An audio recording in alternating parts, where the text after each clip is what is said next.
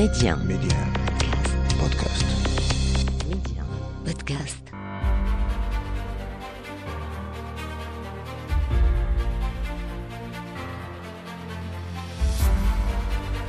أهلا بكم إلى عدد جديد من مغرب التنمية، وموضوع حلقة اليوم الدبلوماسية المغربية في خدمة التنمية. ميديان، أسماء بشري، مغرب التنمية.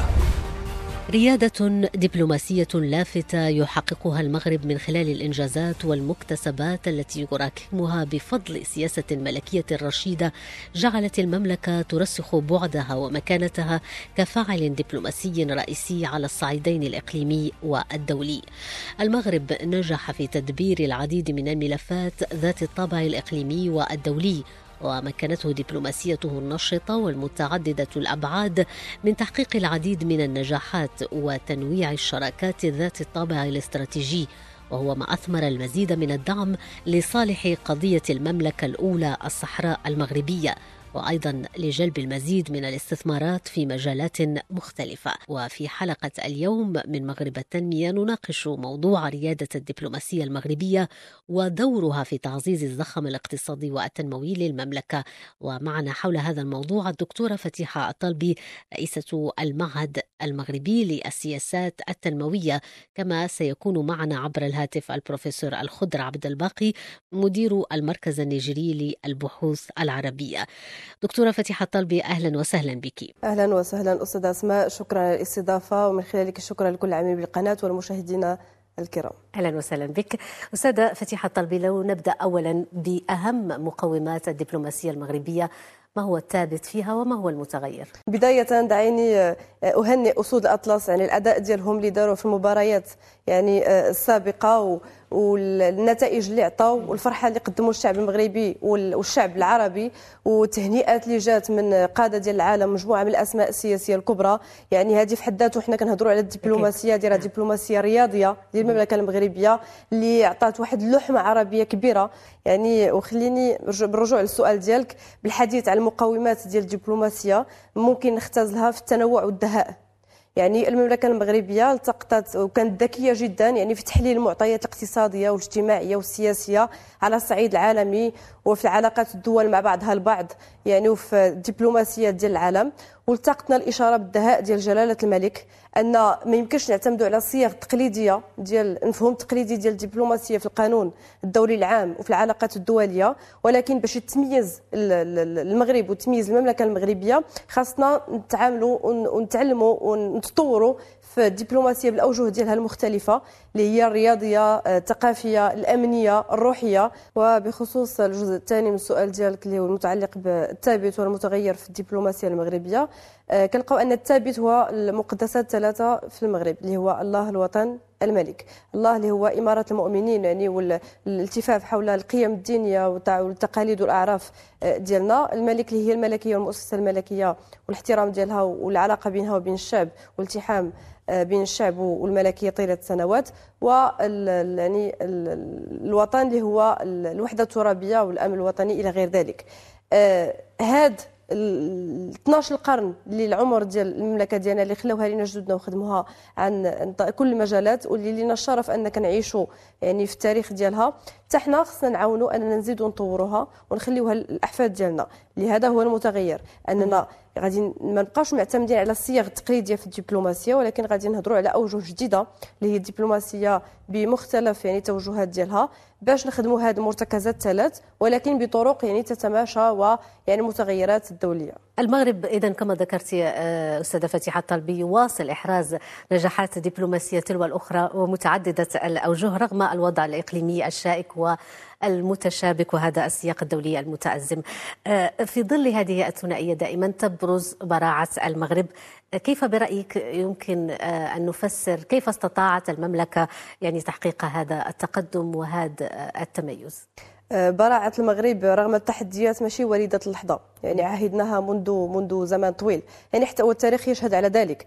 كنشوفوا يعني في القدم لما الامبراطوريه العثمانيه احتلت اغلب دول العالم الا لم لقن الكل من غير المملكه المغربيه والمملكه البريطانيه، كان المغرب هو الوحيد اللي شكل يعني الحصن المتين اللي ما قدراتش تدخل ليه. لما كنرجعوا يعني لايام الاستعمار لما كانت حكومات سقطات وشعوب يعني تشرضوا، طار الشعب المغربي ولا حتى رجع الراحل محمد الخامس والأسرة الكريمة ديالو واسترجعنا الأراضي ديالنا ودرنا الاستقلال. لما جلالة الملك الراحل المغفور له الحسن الثاني قدم نداء للمغاربة، خرج ثلاثمائة وخمسين ألف مغربي، ولحد الآن هذا الرقم يثير إعجاب واستغراب العالم، يعني خرجوا فقط بالوطنية وبالإيمان بالله عز وجل. لما الربيع العربي يعني أغلب الدول عرفوا مشاكل للأسف الشديد وسقطات حكومات شردوا شعوب إلى غير ذلك، المغرب بالدهاء ديال جلالة الملك وبالإيمان والوطنية ديال الشعب ديالو قدرنا نخرجوا بدون نقطة دم. يعني المغرب دائما ماشي شي حاجة جديدة عليه، دائما كيخرج من من الأزمات ومن التعثرات، ودابا في الأزمة يعني الأوكرانية الروسية والتداعيات وهذه المشاكل كلها والتخبطات اللي كيعيشها العالم، مازال المغرب يقاوم ويصر على أنه دائما يخلق التميز ويزيد يتطور رغم كل التحديات. نعم، ومازال يحصد المزيد من الإشادات صحيح. الدولية. المغرب احتضن مؤخرا المنتدى العالمي التاسع للأمم المتحدة لتحالف الحضارات كأول بلد عربي وإفريقي تقام فيه هذه التظاهرة العالمية التي عرفت طبعا مشاركة الأمين العام للأمم المتحدة أنطونيو غوتيريش. غوتيريش أشاد بالعاهل المغربي الملك محمد السادس وقال إنه رائد التنوع والحوار بين الأديان والثقافات. كيف تجدين أستاذة فتيحة الطالبي هذا البعد الديني والروحي والحضاري الذي يعني تتميز به الدبلوماسية المغربية اليوم؟ هو اختيار دولة المغرب كأول بلد عربي وإفريقي لاحتضان المنتدى التاسع للأمم المتحدة للحوار والحضارات والثقافات ماشي اختيار اعتباطي ولا اختيار بمحض صدفة ولا اختيار عشوائي، بل أنه ثقة في المغرب وفي المجهودات ديال المغرب وفي جلالة الملك أنها دولة دائما تسعى إلى الحوار وتسعى إلى تسمين الثقافات وديال وإلى يعني نبذ العنصرية وإلى احترام الاختلاف والتنوع الديني والروحي إلى غير ذلك.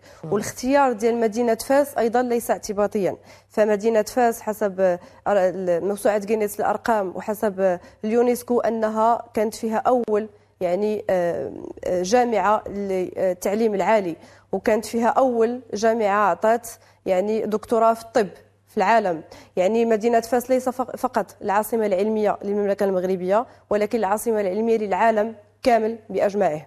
يعني اختيار المغرب جاء من بعد كتتويج للمجهودات اللي قام بها المغرب في هذا المجال الروحي والديني إلى غير ذلك. ولعل الزيارة ديال البابا فرانسيس في مارس ألفين وثمانية عشر لما اللي توجت كان لقاء مع جلالة الملك محمد السادس وتوجت ب يعني إمضاء الاتفاقية ديال القدس اللي يعني استهدت يعني العنف وركزت على السلام والتآخي إلى غير ذلك. أيضا المجهودات ديال المغرب في تكوين الأئمة ورجال الدين اللي كيمشيو للعالم بأكمله، اللي كيتكونوا في المجال الديني وفي مجال يعني مقارنة الأديان وكيدرس لهم العبرية، وهذه كلها أمور كتعكس أن المغرب بدبلوماسيته الروحية والثقافية والدينية يساهم بشكل كبير جدا في يعني إعداد الخريطة الدينية في العالم.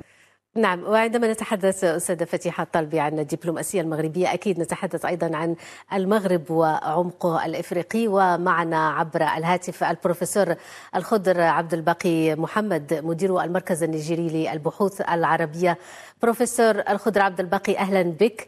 الدبلوماسية المغربية جددت خلال الأيام القليلة الماضية الروابط بإفريقيا جنوب الصحراء بخطوات عديدة تقدمتها طبعا رسائل ملكية محمولة إلى رؤساء بلدان عديدة واستقبلت أيضا همة وزراء الخارجية بغرض تداول مستجدات الساحتين القارية والإقليمية. إذن بروفيسور بين المغرب وعمقها الإفريقي علاقات استراتيجية متعددة المجالات، كيف تنظر إلى هذه العلاقات المغربية الإفريقية اليوم؟ مرحبا بك يا أستاذة وأشكركم على الاستضافة. فيما يتعلق بالعلاقات المغربية الأفريقية من الثابت وهو مقرر أن أفريقيا ترتبط بالمغرب بوشائية متوغلة ومتجذرة عبر العصور التاريخية المختلفة، ودلائل تؤكد وجود ارتباط قوي بين المجتمعات الأفريقية ودولها المختلفة من جهة، وبين الدولة المغربية منذ آت الأدارسة في القرن العاشر، ومرورا بمختلف الدول والأسر, والأسر التي حكمت المغرب إلى فترة الأسرة العلوية. أما ملامح ذلك منذ أن تولى أمير المؤمنين جلالة الملك محمد السادس نصره الله الحكم، أخذت العلاقة طابعا مختلفا، جوانب التي هي قد تكون الجوانب الاقتصادية، جوانب الثقافية، الجوانب الأمنية، هذه الجوانب شهدت تطورا ملحوظا في الآونة الأخيرة، ونستطيع أن ندلل على ذلك ب فيما يتعلق بالجانب الاقتصادي، أن هناك اتفاقيات، وأن هناك في هذا المجال بين المغرب وعدد من البلدان الأفريقية، منها فيما يتعلق بموضوع أنبوب الغاز النيجيري المغربي، مشروع ضخم، والمشروع الذي يعني تفضل فخامة الرئيس محمد بخاري رئيس نيجيريا وصاحب الجلالة الملك محمد السادس بإعلان وعزم بلدينا على إنجاز هذا المشروع، وهو ما تفضل مشكورا جلالة الملك بالإشادة بهذا المشروع في خطابه الأخير في مناسبة الذكرى المسيرة الخضراء، وهو يمثل مشروعا استراتيجيا من أو من أكبر المشروعات التنموية التي استشهدها المنطقة. أيضا في هذا المجال نستطيع أن نذكر أن هناك تعاونا على المستوى الشعبي، وأن هناك وجودا للجاليات المغربية في العديد من البلدان الأفريقية من رجال الأعمال الذين لهم استثمارات، والذين لهم شركات، والذين لهم إسهامات في هذا المجال. هذا تحديدا في عهد جلالة الملك محمد السادس قد زاد زادت وتيرة هذا الوجود وهذا التفاعل التجاري والاستثماري. أيضا يعود هذه العلاقات الطيبة بين البلدين أو بين أفريقيا بشكل عام والمغرب، أننا وجدنا في مجال تكوين الأئمة والمرشدين ممثلا في معهد محمد السادس لتكوين الأئمة والمرشدين والمرشدات، وهذا المعهد الذي بدأ يؤتي أكله بتخريج العديد من الأئمة والمرشدين وحتى المرشدات في البلدان الأفريقية الذين يعني تم تدريبهم وتخريجهم وتكوينهم على منهجية الخطاب الوسطي المعتدل التي عرف بها المغرب. أيضا في مجال الثقافة وجدنا أن هناك تطورا ملحوظا في الدبلوماسية الثقافية التي تنتهجها المغرب، الدبلوماسية الروحية في الدروس الحسنية، وكذلك في استضافات التي تشهدها الساحة الثقافية المغربية للعديد من المثقفين والمفكرين والعلماء وطلبة العلم.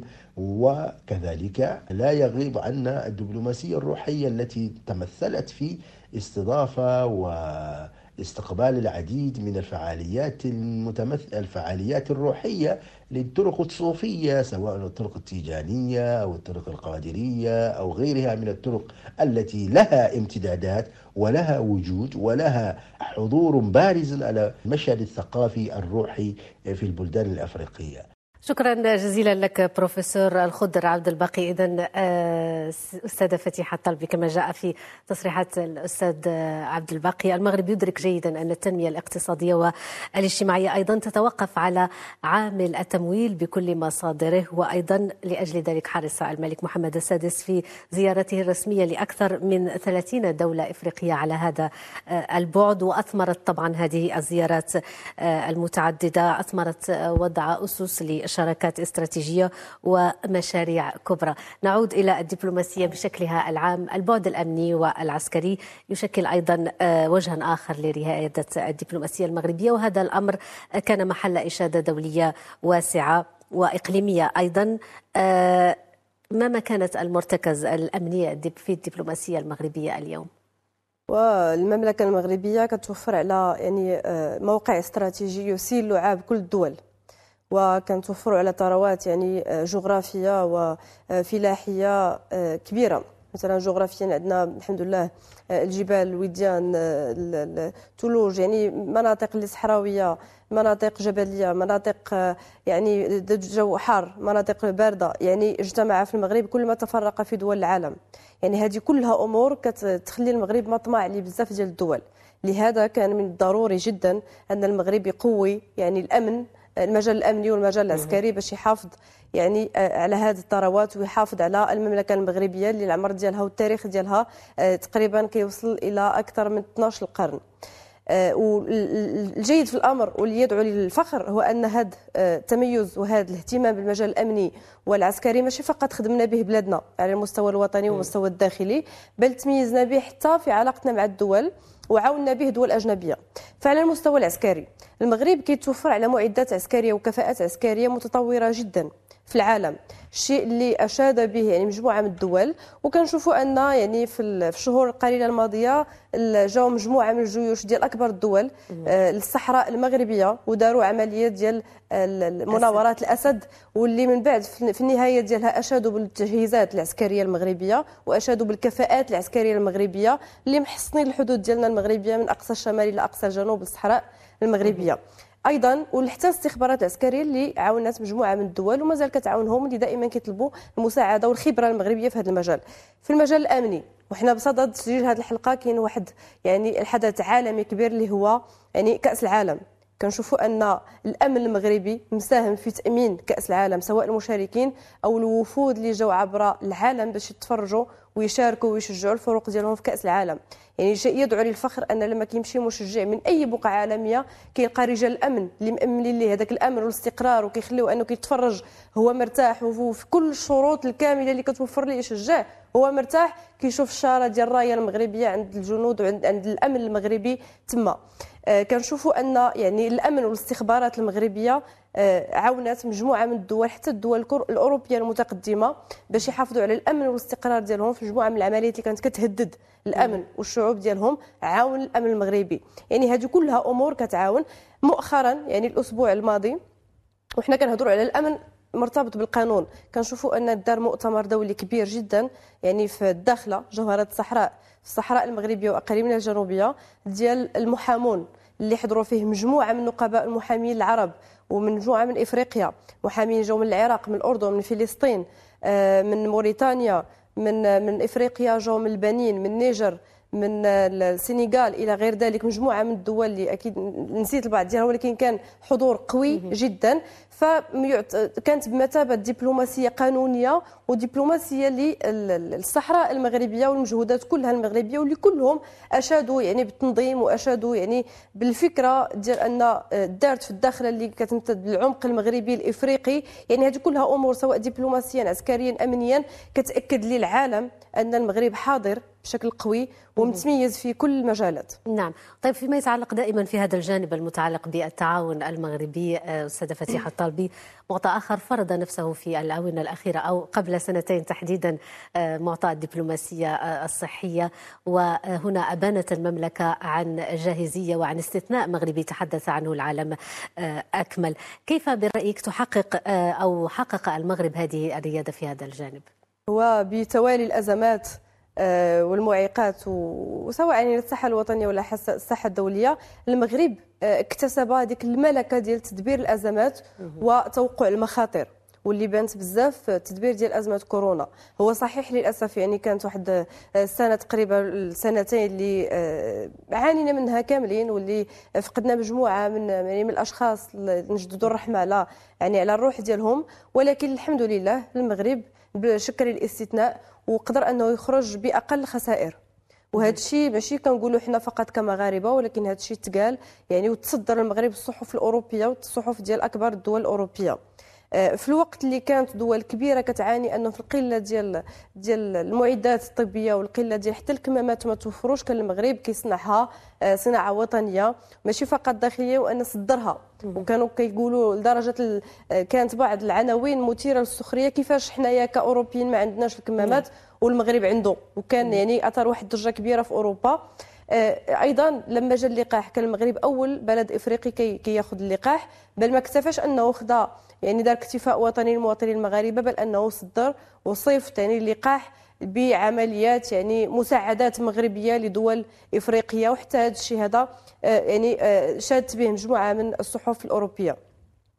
أيضا في عز الأزمة، من غير أننا جبنا لقاحات في عز الأزمة والكل شيء متخبط في تداعيات أزمة كورونا، جلالة الملك أعطى الأوامر في ذاك الوقت بأنه يتصنع يعني في مصنع مغربي اللقاح، باش أنه ما يكتفيش فقط يعني بالاستيراد، ولكن حتى تكون عنده يعني واحد القوة إفريقية باش يصدروا. هذه كلها معطيات كتبين أن المغرب يعني ماشي منحصر يعني فقط يعني في مجال معين، ولا أنه كيتميز في مجال معين، بل أنه قادر اولا على تدبير الازمات كما كان الحجم ديالها، ماشي على الصعيد الوطني، واخا يكون عندها تاثير دولي يعني او بزاف ديال الدول عانت، ولكن المغرب صنع التميز وبين على انه قادر على انه يجري الازمات، وعلى انه عنده ذاك البعد استباقي في تدبير الازمات، والحمد لله هذا الشيء كيدعو لي الفخر. نعم، طيب كيف ينعكس كل هذه المكتسبات التي تحدثت عنها السيدة فتيحة الطالبي وهذا التوازن الدبلوماسي أيضا الذي يحكم سياسة المغرب بالخارجية، كيف ينعكس كل هذا